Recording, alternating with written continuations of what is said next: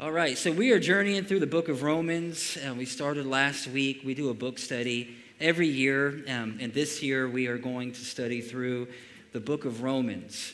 Incredible book, 16 chapters. Um, last week was more of an introduction.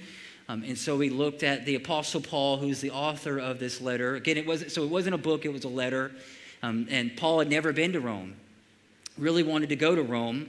And so the church was beginning to form in Rome, and this was around AD 60 or so.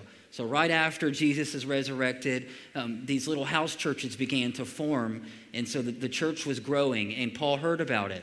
And so he wrote a letter uh, to the church. They were meeting in homes and houses in Rome. And, and so last week we really looked at Paul and, and, and just got to really know him and his disposition and kind of the, um, the posture that he was writing this letter from. And so today we're going to get a little bit deeper in, into what I believe is the thesis statement of the whole letter. I think the best books, right, that are written, the best authors, they go ahead and put the main point up front. Like, I don't like to read like 40,000 words, you know what I'm saying, to get to the one sentence that the whole book was written about, kind of thing. Anybody else? Like, let's just, just go ahead and put it up front and let's, let's, let's, get, let's get with it. And, and so that's what Paul does. He puts the thesis statement in the, in the introduction of the book. Romans 1, verse 16 and 17. The rest of this whole letter unpacks those two verses. 16 chapters on these two verses. So I want to I want to that's where we left off last week, so let's read it together this week. Romans chapter 1, verse 16. I'm not ashamed of the gospel because it is the power of God for the salvation of everyone who believes. Somebody say, believe. Everybody who believes. First for the Jew, then for the Gentile. For in the gospel, a righteousness from God is revealed. A righteousness that is by faith. Somebody say faith. From first to last. Just as it is written, the righteous will live by faith. All right.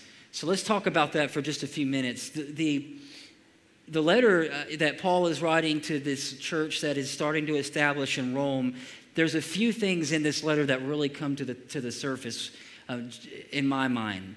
Two words, particularly, that we hear a lot in church, and we just read them both. The first word is believe believe. It's probably etched on, gram- on a pillow at grandma's house, right? Or on a, on a you know, plaque, believe. Like, you know, it, it, he uses that word over 20 times in his letter. Almost every chapter, he uses the word believe. The other word that is really, really important that he uses over 30 times in this letter, um, really drills down into it, is the word faith. Believe in faith. Now, I got to be honest with you, I didn't know what, e- you know, I thought they were the same thing. You know, belief and faith, belief and faith. So he's saying, you know, Paul, I'm not ashamed of the gospel. Why? Because it's the power of God to everyone who believes. So, how do we access the power of God? How do we access this, what he's calling the gospel? He says, well, the first step is to believe. And believe, the best way that I could, could find it defined is just agreement. Agreement. I believe it's true. I believe that the gospel is true. I believe that a man named Jesus lived a couple thousand years ago, lived to about the age of 33. He was crucified, he went into a tomb, and three days later he resurrected. I believe that. A lot of the world believes that. Like most of our United States believes that. And so that's where we get this power, the gospel, the, the very first step into this thing is we got to believe that it's true. In our heart of hearts, it's, it's back to a worldview right? It's back to do I believe that this really happened in time and space? That Jesus came from heaven, God in the flesh, walked around, healed people, that's the Gospels, and then they crucified him and he got out of the grave. I believe that.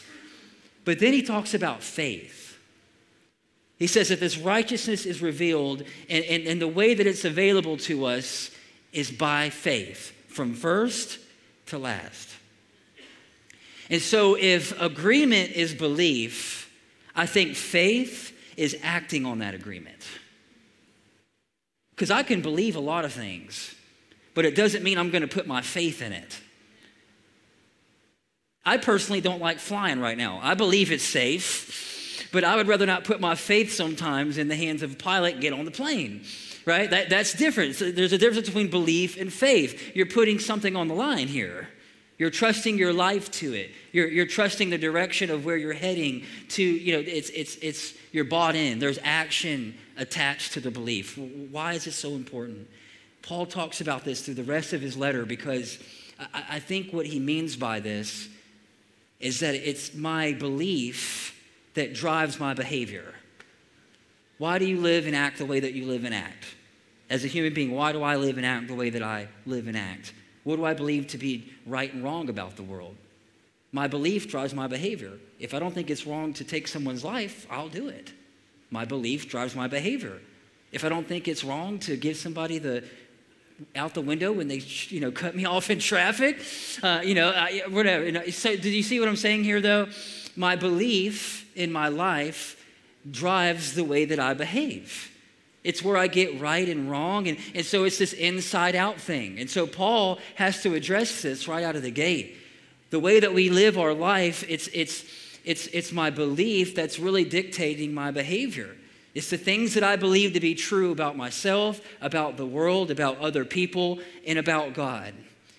And so, right out of the gate, he's, he's addressing this behavior he's, by saying your, your belief system may be wrong. And then Romans 1 from 16 to Romans 2, and we're not going to read all of it. I want you to think for, for a moment of the movie Lincoln Lawyer. No, have anybody seen that movie? Okay, half the room. All right. Well, Matthew McConaughey is a, a, trial attorney, and I want you to think so he's getting out of his 1986 his Lincoln and he's walking into the courthouse. I want you to imagine in your mind for a moment that this is the Apostle Paul. Because for the next few minutes, as we go through this, he is stepping in as a, as a, as a prosecuting attorney. Romans, the end of Romans 1, if you, if you read it last week or if you didn't, he starts just going from, he, he, the first people that he puts on trial is basically the world. He calls them Gentiles. So these are people that were not Jews. So they didn't grow up with the Torah. They didn't grow up with a view of, like a Judeo Christian view of right and wrong. These were just, this was basically the whole world. This is me and you. If you're not, a, if you're not a, a practicing Jew, the first folks that he starts to talk about is the whole world. And so imagine a courtroom, Paul being the prosecuting attorney, and then you got God in the middle, right? He's the judge. And then you've got like a jury. They kind of have seats up here. Does anybody want to be my jury? And so we know a little bit about Paul, but then in the middle is God, right? And so he's making this case to people. And, and the big question that we have to answer is what is God like? That's, you know, if you're a good prosecuting attorney, you know the judge.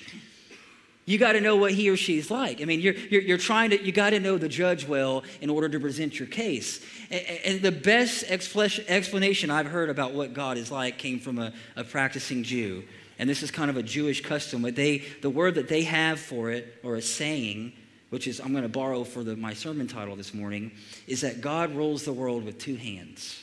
Everybody's got two hands. Most people have two hands. He, God rules the world, the judge in the middle rules the world with two hands. One hand is justice, and one hand is mercy. And the reality is, we want to live in a world with both. As much as we want just to be able to get off the hook when we do things wrong, we don't want that from the person that lives across the street, do we?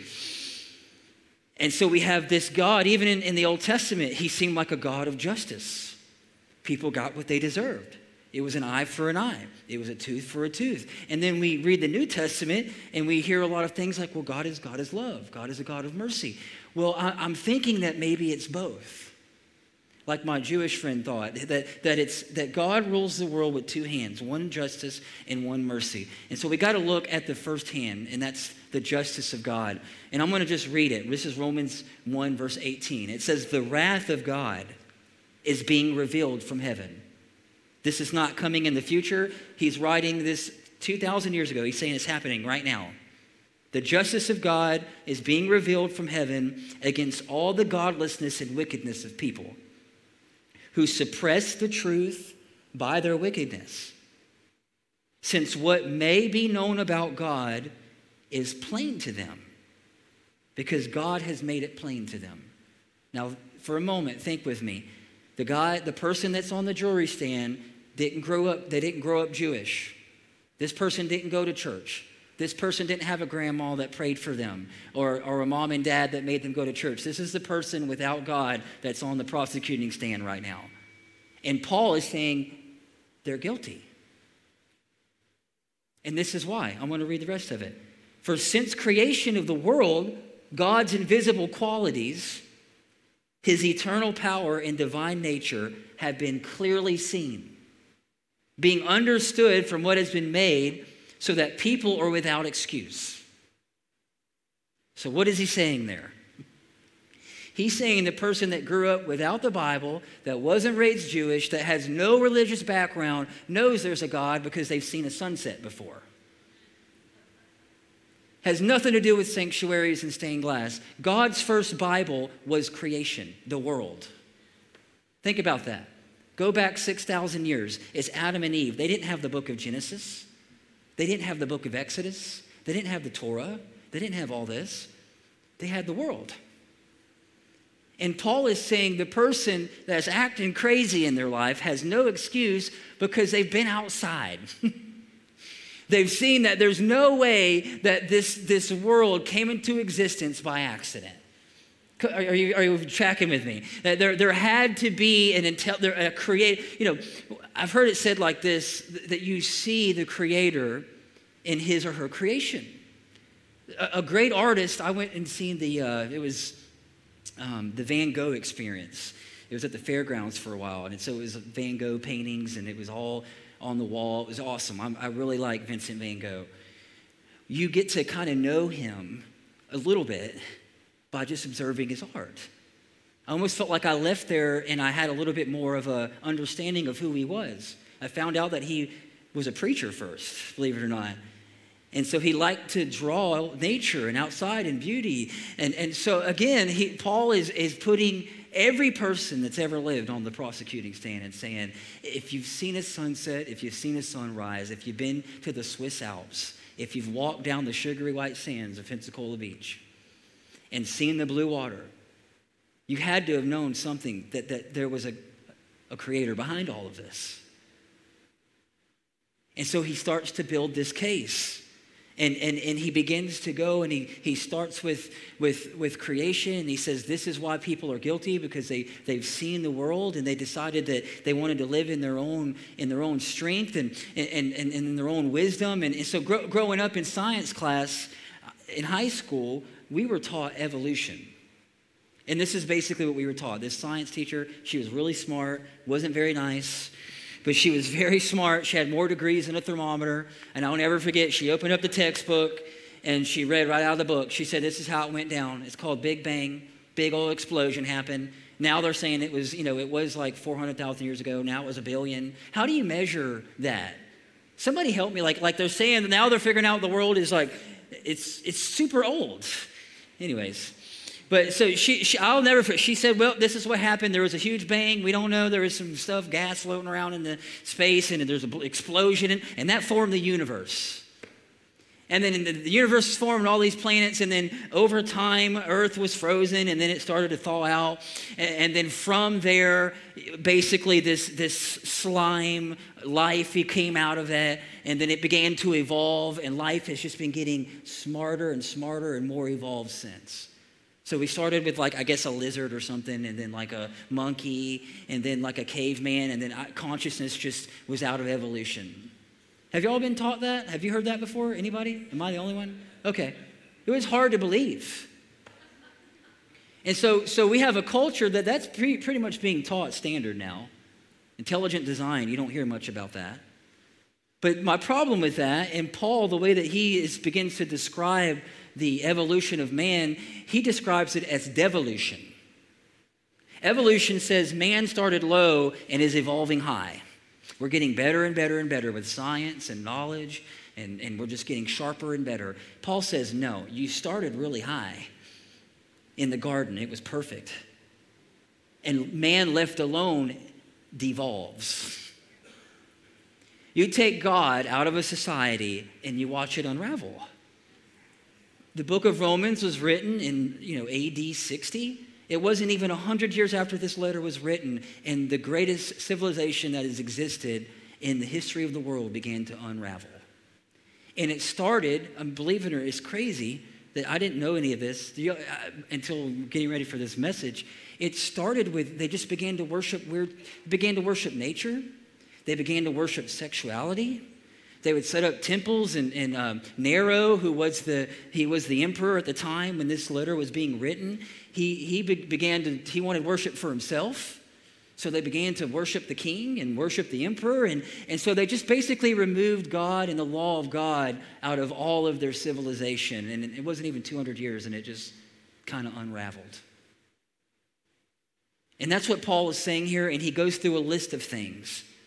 He says, This is what happens when you remove God out of your, out of your worldview, when you remove the law of God out of a society. It's, it doesn't get better, it actually tends to, to devolve. And, and this is where the beginning of this devolution starts. He says this in Romans 1, verse 21. He says, They knew God, general revelation. They knew God because they'd been outside and they'd seen a sunset. They'd, been, they, they'd seen the beauty of, of his creation, but they didn't glorify him as God and they didn't give thanks to him. And so, what began to happen was self became the center of the society. Humanism. What's good for man was law. What's good for me, if it feels good, do it. This is what we're going to do. The Roman Empire, Empire began to unravel, and Paul lists some of the things that began to happen. And, and I'm, I'm, not going to read them all, but there's a common thread in every single one. Verse 24 of Romans 1, he talks about sexuality. Verse 26, he talks about, um, you know, the, the, people leaving natural affection is the way that he calls it. And then, and then in verse 28, he talks about just like envy and backbiting, and people got mean and nasty and started fighting. But this was the, the same phrase he uses over and over. He says this when, when a society began to drift, when a person begins to drift, follow other things outside of God, he says that God just gave them over. He repeats that three times. God gave them over. Basically, God gave them what they wanted. And when we talk about the wrath of God, this is not a very popular subject. Clearly, right? it's not, you know, no, here's a sermon on the wrath of God. Aren't you glad you came to church today? That's why we were so happy and exuberant at the beginning of the message during worship. I was like, we really got to get them happy because I'm going to bring them down hard. it's, uh, we think of the wrath of God. I think of God sitting up in the heaven with like a, like a, a dish full of lightning bolts. And when somebody does something wrong, he grabs one and pow, the judgment and the wrath of God. But the way Paul describes it is the opposite. That the wrath of God is not something that God initiates, but the wrath of God is the absence of God. And as we begin to go down a path that we really want, that we think is going to bring us happiness, and I don't really need God in my life, and I'm going to be the captain of my own soul, and I'm going to lead my own life, and I really don't need wisdom or the laws of God or the Bible. Let's just take the Bible out of everything. Let's take it off the money. Let's take it out of the courthouse. Let's just get rid of it all. It's like, okay. I'm preaching now, y'all. I mean, I'm, I'm just like, I'm getting in there. Because I, I, I just, it, it's sad to see this beginning to happen even though this was written 2,000 years ago, we're watching it happen in our world. And, and, and he says, when, when you take that path and you take that, when you begin to go down that, it's not that God judges or he shows up and with like lightning bolts, he just pulls away. It's this absence of God. And he just gives people what they want. If you think that's going to make you happy, go ahead. And, and, and, and, and like, I'm super guilty of this. I've pursued things in my life that I thought would bring fulfillment and happiness outside of God. And I found out that, you know, the grass is greener on the other side because it's over a septic tank.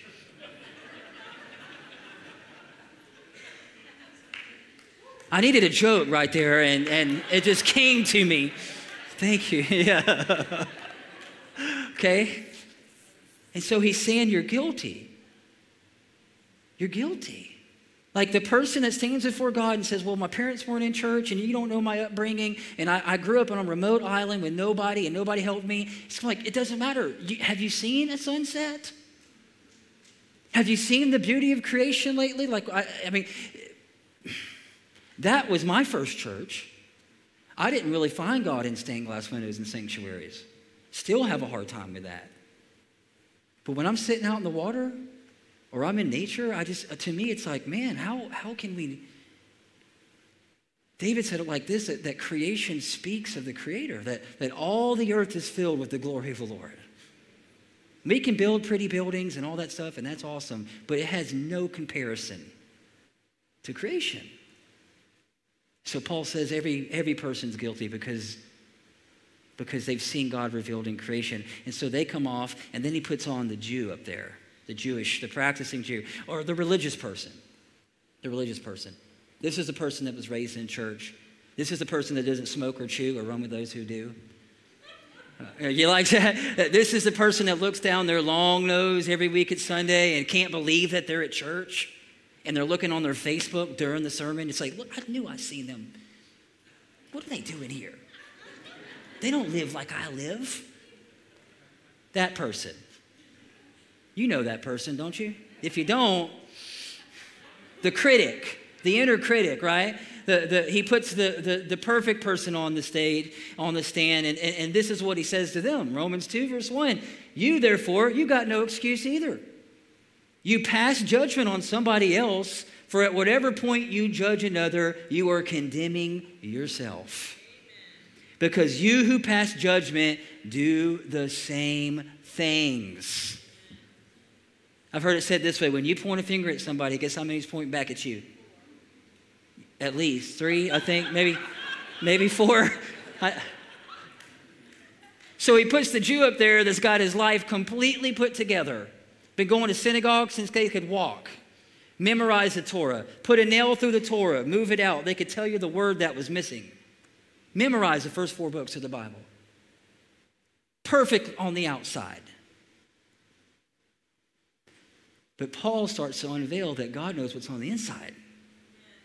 And He knows the stuff you wanted to do, but you didn't.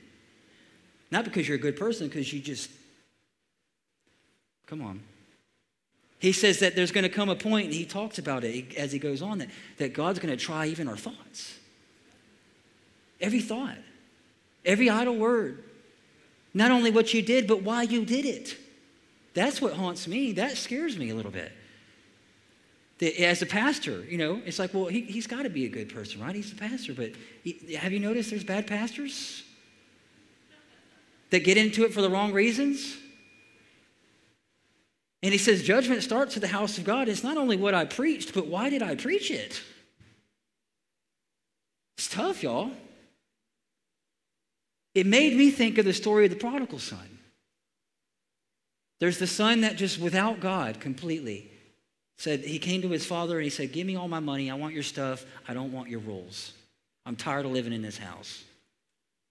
Got all the money from his dad. I mean, imagine how hard that was to go to your dad and say, I want the inheritance I'm supposed to get when you die. I want it now because I don't like the way you run the house. That's what the prodigal did. says he went out spending, he went to Las Vegas and just blew it on cocaine and all this other stuff. I don't want to say the other word. And uh, and then and then he comes back. So this is the first person on the this is the person without the rules of god. This is the person that just let, let's just party. If god's not real let's just throw a big party.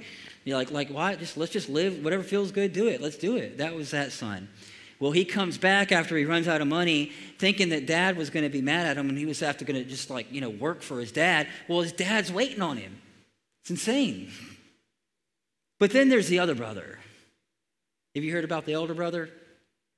That's who's on the stage now. That's the religious person. That's the person that is trusting in their own goodness for God's favor.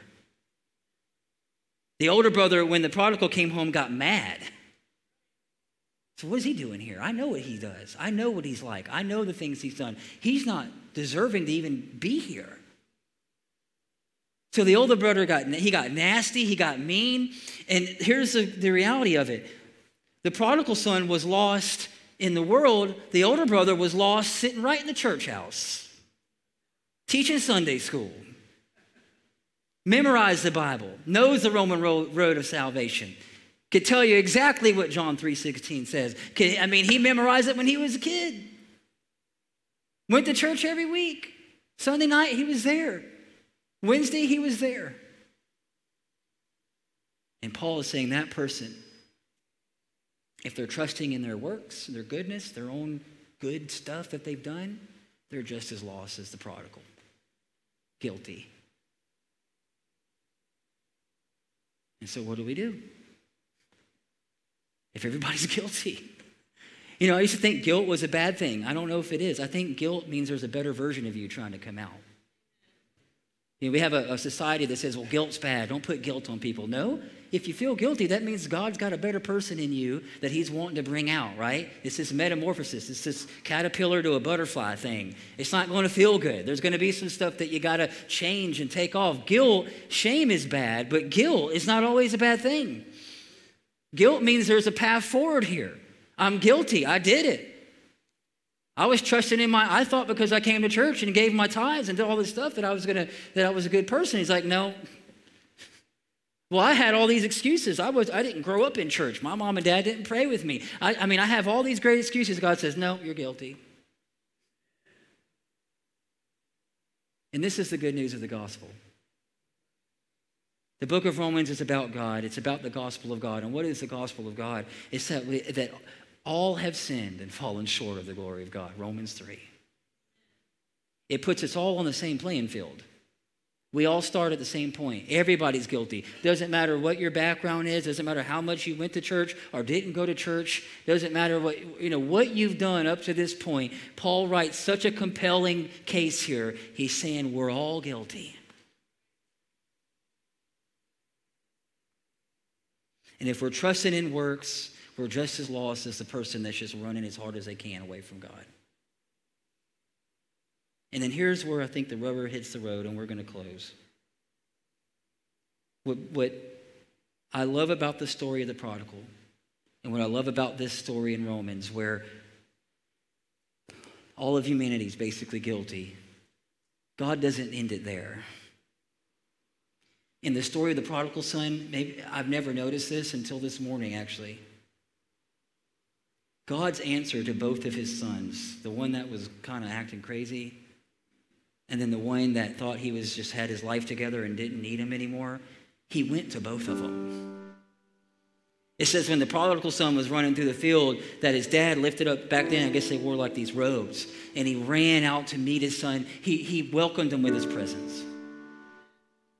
And then you got the older brother who thought was mad and upset, and, and, and you know, I've kept the law my whole life, Dad. What are you doing? I'm, I'm righteous. Look at me.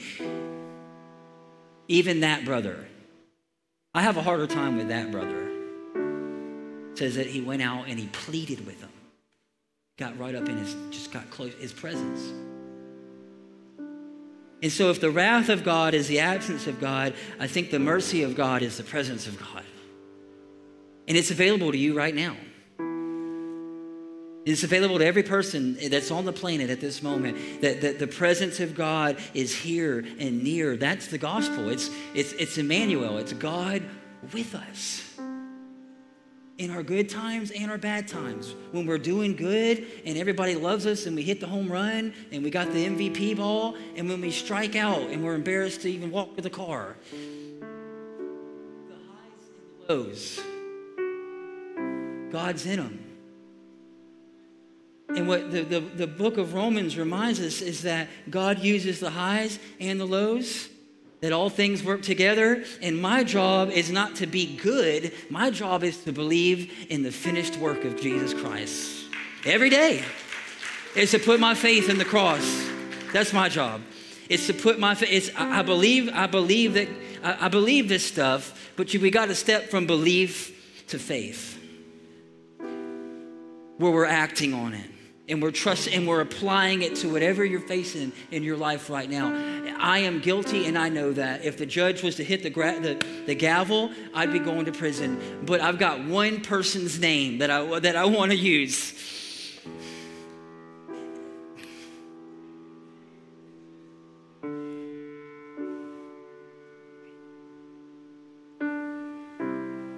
And that's good news especially if you've made a lot of mistakes like me. Especially if, if you find it hard sometimes to, to, to live up to, there, there's, some, there's some rules in here. It's faith in the finished work of the cross That's what gets us to God. That's what keeps us in God. That's how we grow spiritually. I believe that's, that's how God heals our bodies. That's how God changes our lives. It's we believe in a God who's there and present and we trust in him. We trust in him. So bow, bow your head with me this morning. Father, we just thank you so much for mercy today. We thank you for mercy. We thank you that you didn't give us what we deserved, but you gave us what we needed. And it was a Savior, it was healing, it was presence, it was you. And I just pray right now in this moment that you would speak to your children. Speak to the person who's been walking around with so much shame. They feel guilty and heavy and weighted by maybe some decisions they made in the past.